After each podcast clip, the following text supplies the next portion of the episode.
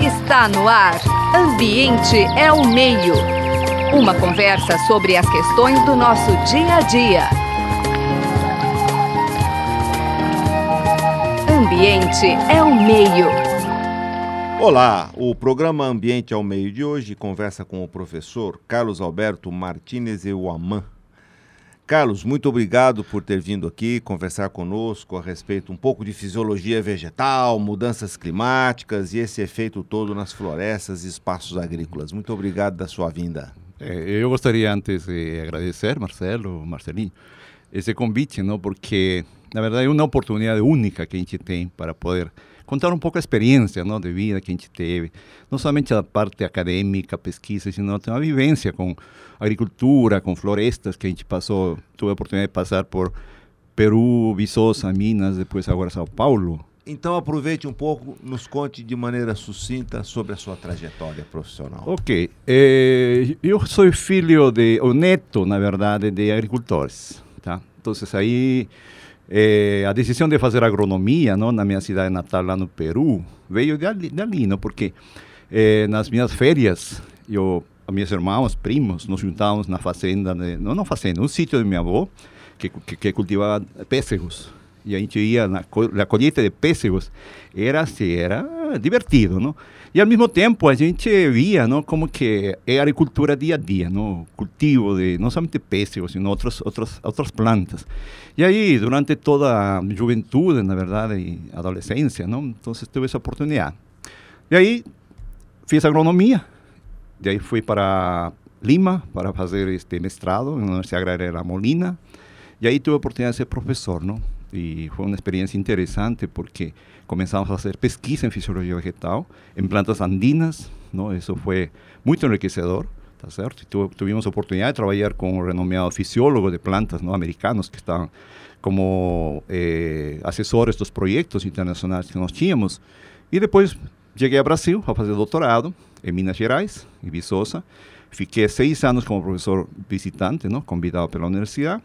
E depois cheguei à USP, em 2002, para assumir a fisiologia vegetal e continuar a pesquisa eh, em plantas. Não? E em Viçosa já começamos com mudanças climáticas, para o efeito de temperatura, água e outros fatores, no CO2. E estamos aí. Não? É, professor Carlos, antes de entrar na discussão mais específica do tema, eu queria aproveitar um pouco a sua, sua experiência, né, de aluno e professor fora do Brasil, né, e agora, né, inclusive foi coordenador aqui do curso de Ciências Biológicas. Como é que você vê a experiência, por exemplo, de um aluno no Peru de graduação e, e os nossos alunos? São diferentes as experiências, a estrutura dos cursos? cursos. É, é, na verdade que eh, os cursos de agronomia, por exemplo, que onde eu mais, mais tive vivência, lá no Peru, em Viçosa também, e aqui mais em biologia, aqui em Ribeirão Preto, na USP, na verdade são um pouco diferentes, tá? Porque lá no Peru, por exemplo, os alunos vão a fazer um curso de agronomia porque normalmente eles querem se integrar ou querem trabalhar na área agronômica em plantas. Né? A maioria vem são filhos ou netos ou familiares de agricultores. Em consequência, há uma grande, digamos, expectativa da formação dos, da família, não, pelos pelos alunos de agronomia. E o curso é de maior duração, são cinco anos, e eles têm que fazer uma tese, se chama tese, né, que seria uma espécie de TCC, mas é, é de longa duração, é, são cinco anos mínimo para se formar. Já em Minas Gerais, eu eh, participei na, na como professor da fisiologia vegetal no departamento de biologia vegetal e a gente teve a oportunidade de atender na fisiologia, eu fui coordenador inclusive na disciplina, não? a mais de 300 alunos cursando fisiologia vegetal de diferentes áreas, não? desde zootecnia, agronomia, florestas, solos, etc, etc. Então, e quando chegaram em Ribeirão Preto, aí entramos a, un, a uma universidade que tem um conceito diferente na formação, não? Um curso de curta duração, praticamente não curta duração, são quatro anos, não? E com TCC e tudo isso, mas eh, eu, eu, observei que realmente os cursos aqui de quatro de quatro anos passam muito rápido, não? Você vê um estudante entrando em calor e pouco tempo já já está formando, não? Os cursos lá no Peru são um pouco mais mais longos, mas como não seria como fazer um mestrado, na verdade, porque é exigente muita pesquisa lá na, na, no trabalho de campo, principalmente em agronomia. Essa seria a diferença que observei. Ok. Bom, mergulhando um pouquinho nesse tema, mudança climática, disponibilidade de gás carbônico, né, o tal do CO2, uhum. e esses efeitos nas, nas florestas e também nos espaços agrícolas. Você, aparentemente teriam disponibilidade maior de gás carbônico, portanto, uma produção melhor, mas parece que as suas pesquisas não indicam bem isso. Nos conte um pouquinho a respeito. Ok. É, Lá no Peru, a gente começou, começou a pesquisar um pouco o efeito do clima nas plantas. Então, nós fazíamos pesquisa nos Andes, tá? Em locais onde cresce a batata, por exemplo, estamos falando de uma altitude que vai entre 3 a 4 mil metros de altitude, e queremos ver como essas plantas de batata andina resistem, por exemplo, a baixa temperatura, nas geadas, inclusive, eh, estresse luminoso, alta, alta luminosidade, tá? Secas, eh, eventualmente, falta de água, e outros fatores adversos. Então, as plantas que crescem lá nos Andes estão preparadas, na verdade, não, praticamente, são, não são é, uma espécie, não é uma espécie que se cultiva, são, se calcula que são 200 espécies de batata que se cultivam nos Andes, cultivadas. Né? Acho que aí é bom, talvez você puder explicar um pouco para o brasileiro, porque a nossa tradição é assim, a batata inglesa, né? Mas na verdade Isso. a batata não é bem inglesa, né, é, Carlos? Na verdade que a batata que se cultiva na, na, Europa em geral, e mesmo nos Estados Unidos, ela, ela foi levada daqui do Sudamérica. Especificamente é uma espécie chamada Solanum tuberosum, tá? Que se adaptou muito bem ao hemisfério norte, tá? Porque ela foi levada de, um, de uma ilha que fica frente ao Chile, não? É, Chiloé, a ilha, e aí essa, essa espécie se adaptou muito bem na Europa. Não? Tanto assim que nos anos 1800, 1800 se constituiu um principal alimento não? para países como Irlanda, por exemplo. E eu queria salientar a importância que temos na biodiversidade de batata que existe nos Andes, porque a gente não pode depender de um pool de genes muito restrito para a segurança alimentar. Eh, sabemos que em Irlanda e outros países europeus teve essa grande fome, não? Em, no ano 1850 até 1845 a 50, que onde morreram mais de um milhão de pessoas de fome, tá certo? Outro milhão de pessoas foi para Estados Unidos, para, foi, foi, foi, emigrou e outros sobreviveram. Mas eh, por quê? Porque atacou uma doença a essa batata, tá? Que não tinha uma resistência adquirida para essa doença e acabou com toda, com toda a plantação. Então, e essa, batata era consumida por, por, por, pelos humanos e também era como alimento animal.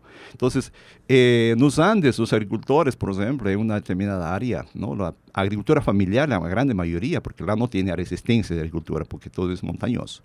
Então, a agricultura familiar é, uma, é um determinado local, o agricultor planta 20, 30 espécies de batata em parcelas. Por quê? Para manter a segurança alimentar, porque se ocorrer uma geada muito severa, eh, algunos, algumas espécies podem eh, ter problemas. Mas se ocorrer uma seca severa, algumas podem morrer, mas outras sobrevivem. Então, mantém, se mantém a segurança alimentar pela biodiversidade. E isso não é de agora, isso é de antes dos Incas, inclusive. Na época pré-incaica já se fazia isso. Tá? E os agricultores mantêm essa cultura de manter a biodiversidade, tá certo? Para quê? Para manter a segurança alimentar. Então, que no mundo agora, a dependência de alimentos não, realmente está, está em perigo, na verdade, porque estamos dependendo de espécies com pouco eh, pool de genes de resistência a estresse, e aí tem a ver as mudanças climáticas que a gente vai comentar depois. E, então comente um pouco, notadamente, sobre o aumento do gás carbônico nessa produção. Pegando até carona, quer dizer, em tese, a gente pensa o seguinte, né? o aumento do CO2 na atmosfera vai gerar vários problemas, mas em tese a gente pensaria que para a agricultura seria positivo. Tá.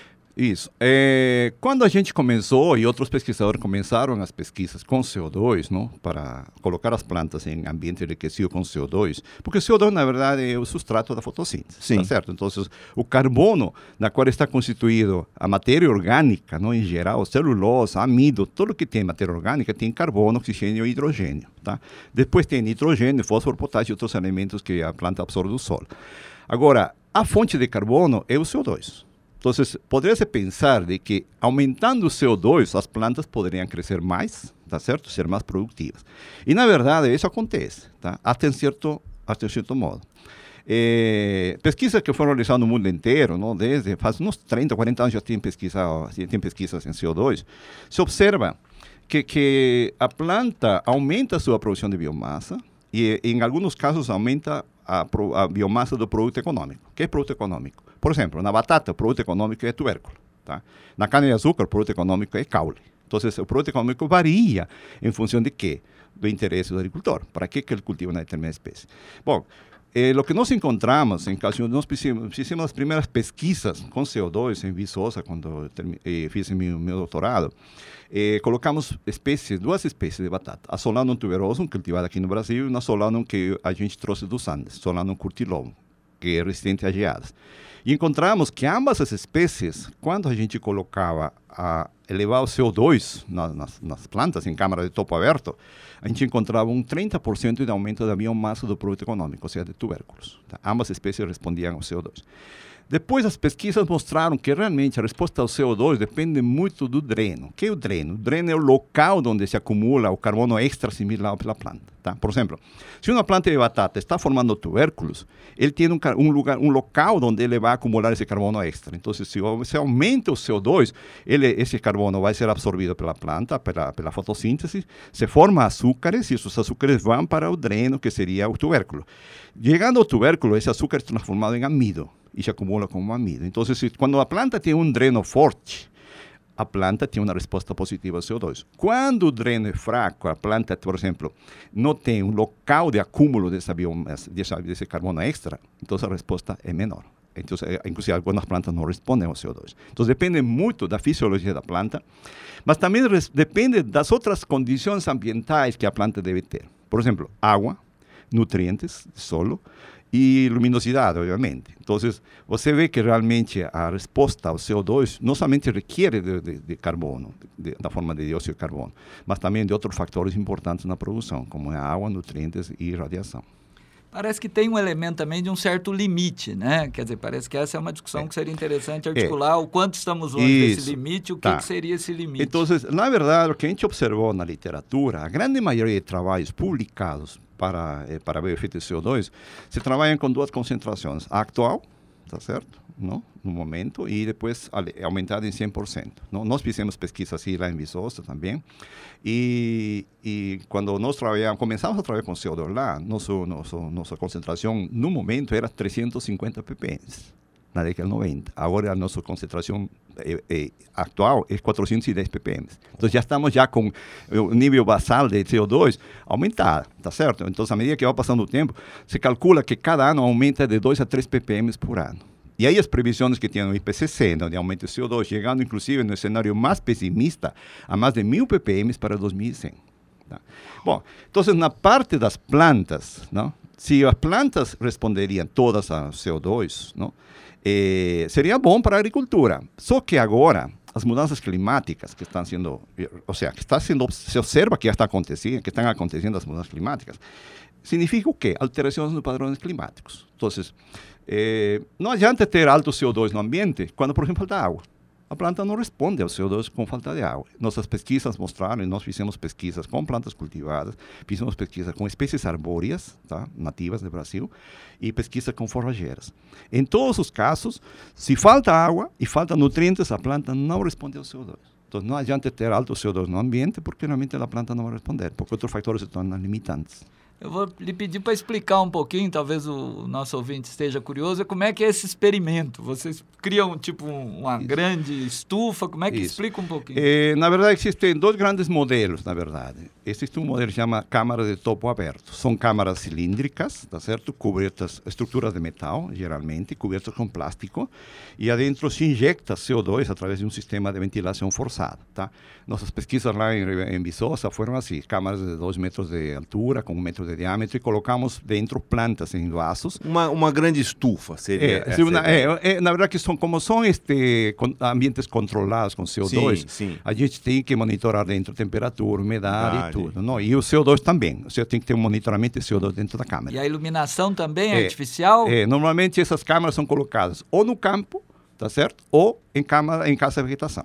Bom, esse foi o primeiro modelo que a gente começou a trabalhar, porque nessa época tinha esse modelo como um modelo experimental.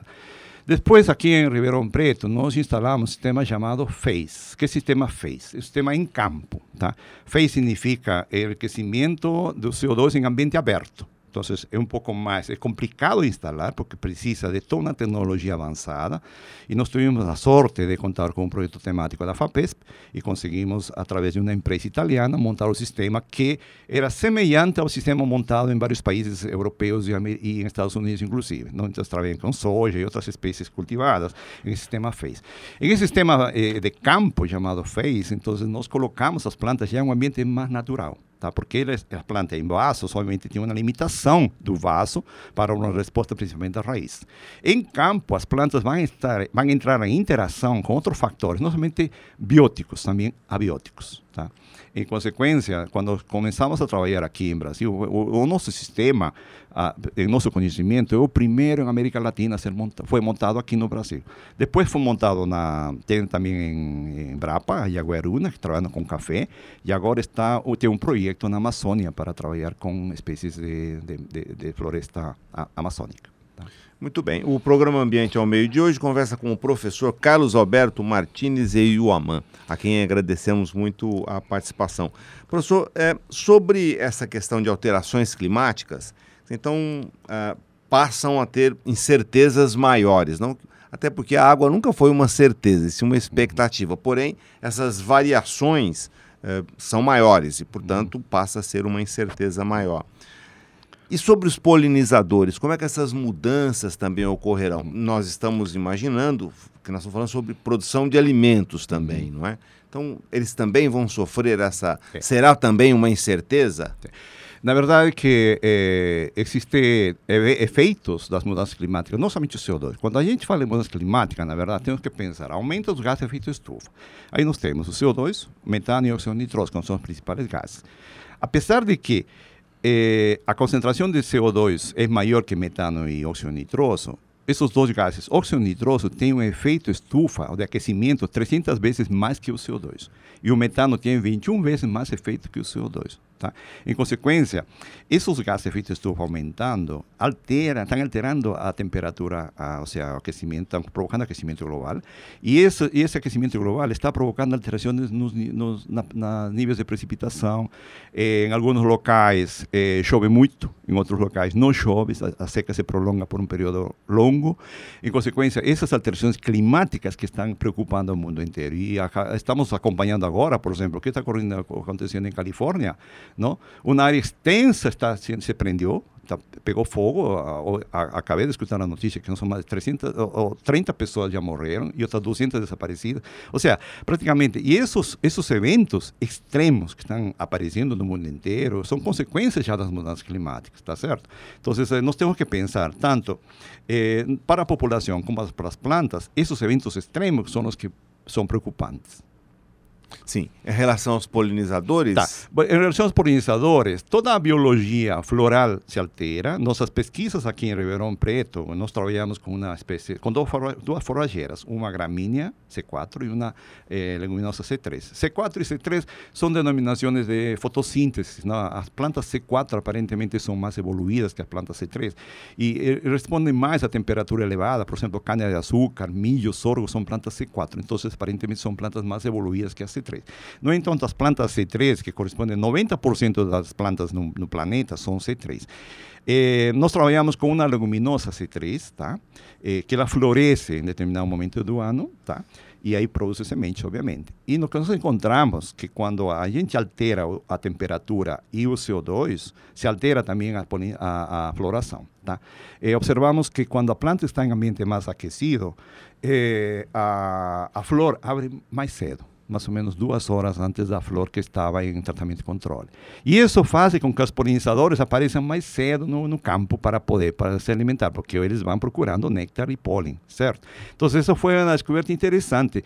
Eh, trabalhando com o grupo de entomologia de aqui da, da, da, de Ribeirão Preto, não, da biologia e outros convidados de fora, encontramos que realmente há alterações na, na, na, na visitação, há alterações na abertura floral, e agora estamos encontrando, através de trabalhos já mais de refinados da estrutura do pólen, que a temperatura e a falta de água afetam seriamente a estrutura do pólen.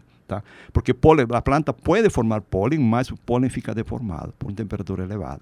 Então, isso, na verdade, além da interação planta-insecto que, que é afetada, também se está afetando componentes da flor, por exemplo, que são essenciais para formar sementes. Tá?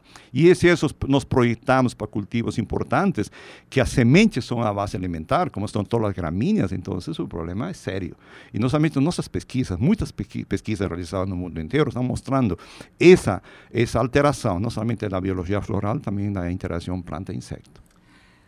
Professor Carlos, eu, o senhor fez um desenho muito bom do, do das pesquisas que estão ocorrendo, né, tentando prever o futuro.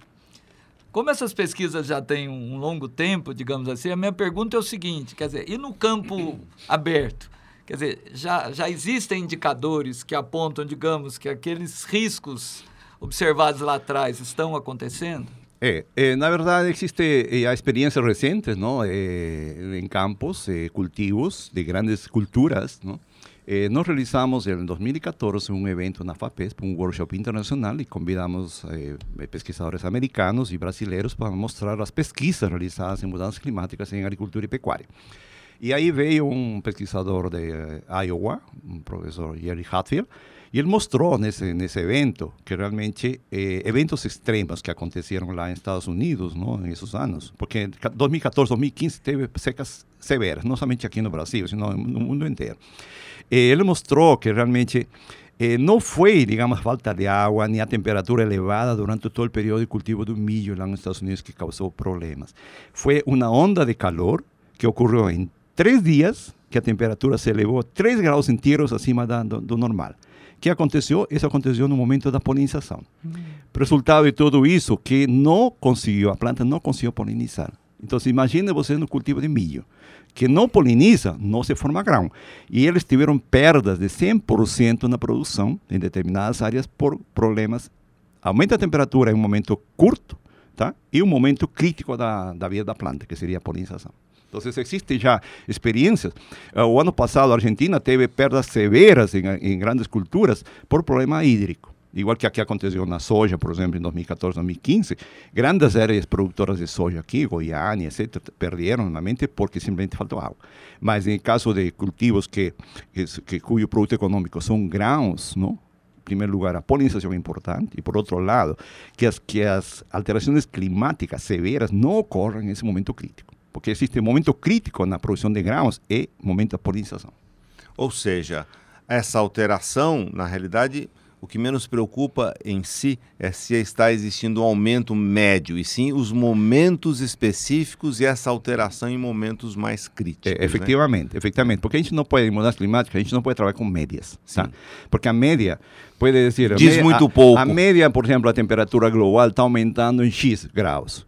Mas tem um momento que no Rio de Janeiro pode fazer frio, por exemplo, atípico. É. Então tem gente que fala assim, não, está aqui frio, que, cadê a mudança climática? Cadê, então, cadê o aumento? Cadê o né? aumento do CO2? Então isso, na verdade, isso tem que ser tomado com cuidado, porque a média global é uma coisa e outra coisa são as alterações climáticas regionais e locais, que podem ser mais prejudiciais não, para atividades como a agricultura ou o suministro de água para a população. Não? Você viu que realmente vimos em 2014 2015, faltou água em São Paulo e faltou água em todo o Sudeste por problemas de falta de chuva. Não? Você sabe que existe essa, essa água que vem aqui, que, que, que precipita nesta região, ele vem do, do, do, da Amazônia. São os rios voadores, não? que o pessoal da, do INPE já, tá, já, já tem já bastante conhecimento não? E, em projetos que eles fazem, que realmente eh, se essa água não chega a precipitar aqui, causa uma seca severa, como já aconteceu. Não? Esse cenário mostrado em espaços agrícolas, agropecuários, e o espaço da vegetação nativa, das florestas, desses ambientes naturais, como é que estão? É, é, justamente nesses anos 2014, 2015 foram observados na Amazônia secas também prolongadas, tá? E isso causou uma queda da assimilação de carbono, tá? Se calcula que de 1980 até agora se calcula aproximadamente que 20% do carbono emitido pelo homem já foi fixado pelas florestas. Ou seja, florestas, quando elas têm água e têm nutrientes, elas são sequestradoras de carbono. No entanto, igual que as plantas cultivadas, outros eh, cultivos também, se falta água, a planta, que é que faz quando falta água? A primeira coisa é fecha o estômago. Se fecha o estômago para evitar morrer de sede, ele pode morrer de fome. Então, ela não aumenta sua, sua produção de biomassa. Então, na, na, quando existe falta de água, então há uma men menor fixação de carbono, em consequência, a biomassa não sequestra carbono. Então, por isso, em caso de florestas, eh, essa grande eh, preocupação está que realmente a floresta tem que ter condições adequadas para crescer, não, não somente CO2, também água, nutrientes e radiação adequada. Imagine que na agricultura essa diversidade genética é uma questão de segurança alimentar. Isso mesmo. Podemos imaginar guardadas as devidas proporções, ou seja, o ambiente nativo tem muito mais diversidade, uhum. que também afeta a diversidade genética das florestas, esse estresse todo. Algumas espécies com resiliência menor não serão capazes de sobreviver, e isso tem uma alteração global. Tudo isso preocupa bastante, né, professor? É, é realmente. É, a gente participa, um, eu participei de um projeto temático da FAPESP, é, e que já concluiu, que permitiu a instalação do sistema não, de campo, e aí é, é, participaram outros pesquisadores também, não, que no Brasil inteiro, que mostraram que realmente a floresta amazônica ela, ela tem um grande risco de desaparecer e virar uma savana, tá? isso que significaria, bueno, se vir na savana, eh, cresceriam gramíneas. Só que as gramíneas também precisam de água. E os rios, e os rios aéreos viriam ah, o quê? Desaparece. desaparece. É, viriam riachos, né? Riacho. Se tanto. Oh, é. Sim, o, preocupante é, além de, dessa, dessa preservação da vegetação, seja cultivo, seja floresta, etc., é a disponibilidade de água. Tá? Em muitas regiões, porque eh, nos Andes, por exemplo, e nos Alpes, grande parte da população que vive nos vales depende da água que desce dos, dos, dos desgelos das regiões que têm geleiras. Tá? O que a gente observa nos Andes e nos Alpes também está sendo observado que eh, à medida que vai passando o tempo, se observa eh, que estão desaparecendo essas geleiras. Não? Eu viajo quase todos os anos para Peru e cruzo os Andes para chegar a Lima. E a gente observa, ano a ano, eu estou viajando mais de 25 anos constantemente, a gente observa que realmente em algumas regiões onde deveria ter neve, gelo, não, geleira, não existe mais. E existe você, a pegada por onde teve um rio, não? você vê o rastro onde teve um rio. Não? E, e, e a população que vivia aí já foi embora. Yeah. Porque a, a migração, grandes migrações, migrações podem ocorrer por questão hídrica, falta de água. Se não tem água para consumo, nem para cultivo, tem que ir embora. Um fechamento rápido. De tudo que o senhor falou, parece que um elemento fundamental, principalmente na agricultura, digamos, comercial, seria apontar para a ampliação da diversidade, aprender um pouco com os antepassados. Só que parece que estamos seguindo o caminho inverso. É isso, professor? É, na verdade, eh, o que a gente tem que fazer agora, e não somente os que trabalhamos com plantas, sino a população inteira, tem que ter consciência de que a preservação da biodiversidade é ponto crítico para enfrentar mudanças climáticas. Tá? Porque, na verdade, a gente não pode depender, por exemplo, de apesar de que os transgênicos de alta produção, e, alta produtividade, mas a gente está trabalhando com um pool de genes restrito. Então, isso cria um problema de segurança alimentar muito sério, tá?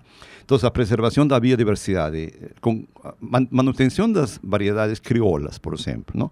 que normalmente se faz em pequena agricultura, em agricultura familiar. As crioulas são as nativas. As nativas, aquelas que têm uma grande possibilidade e capacidade de adaptação a diferentes ambientes. Não? Nos Andes isso se faz, em México também se faz. E por, por, por coincidência, por exemplo, Peru, México, eles baneram os transgênicos. Por quê? Porque existe um grande risco de cultivar transgênicos de contaminar esses, esse material. Europa, que é, que é o país, vários países europeus, que foi na cuna onde apareceram essas técnicas de, de transgenia, eles não cultivam transgênicos, porque eles sabem o risco que ele representa. Apesar de que transgênicos cultivam no mundo inteiro, Brasil, Índia, eh, eh Estados Unidos, Canadá, etc., cultivam transgênicos em grande escala, o problema é a, a, o pool de genes restrito que não tem capacidade de resistir ao estresse ambiental. Muito bem. Professor Carlos Alberto Martinez Eruaman, queremos agradecer bastante essa entrevista, essa conversa bastante elucidativa, preocupante em alguns aspectos, mas é importante nós conhecermos essa realidade. Falando então sobre esses efeitos todos das mudanças climáticas nas, nos espaços agrícolas e também na vegetação nativa. Estivemos o professor José Marcelino e eu, Marcelo Pereira, com os trabalhos técnicos do Fontana. Professor, muito obrigado pela sua disponibilidade. Ah, agradeço a vocês, tá? Eu estou à disposição para outra discussão maior, talvez, porque a, a, tem um ponto importante que não falei, que seria a perda de qualidade nutricional, que é um aspecto importante na, na agricultura. Eh, pesquisas recentes, não, inclusive publicadas este ano, mostram que eh, grandes culturas, como arroz, por exemplo, estão perdendo a qualidade em vitaminas, proteínas, etc., com o aumento de CO2. Ou seja, no, apesar de que pode aumentar a biomassa, mas, mas né? poderia, eh, a gente pode fazer uma discussão mais eh, aprofundada. Podemos. Nós encontramos em forrageiras também, não, perda de qualidade, aumento da, da quantidade de fibra, que cai a qualidade de forragem. Então, todos esses aspectos podemos conversar em outra oportunidade. Sem dúvida. Muito obrigado. Muito obrigado. Você acabou de ouvir Ambiente é o Meio. Produção e apresentação: José Marcelino e Marcelo Pereira. Música tema: Evandro Navarro. Sonoplastia: Mariovaldo Avelino. Ouça também este e outros programas em www.ribeirão.usp.br.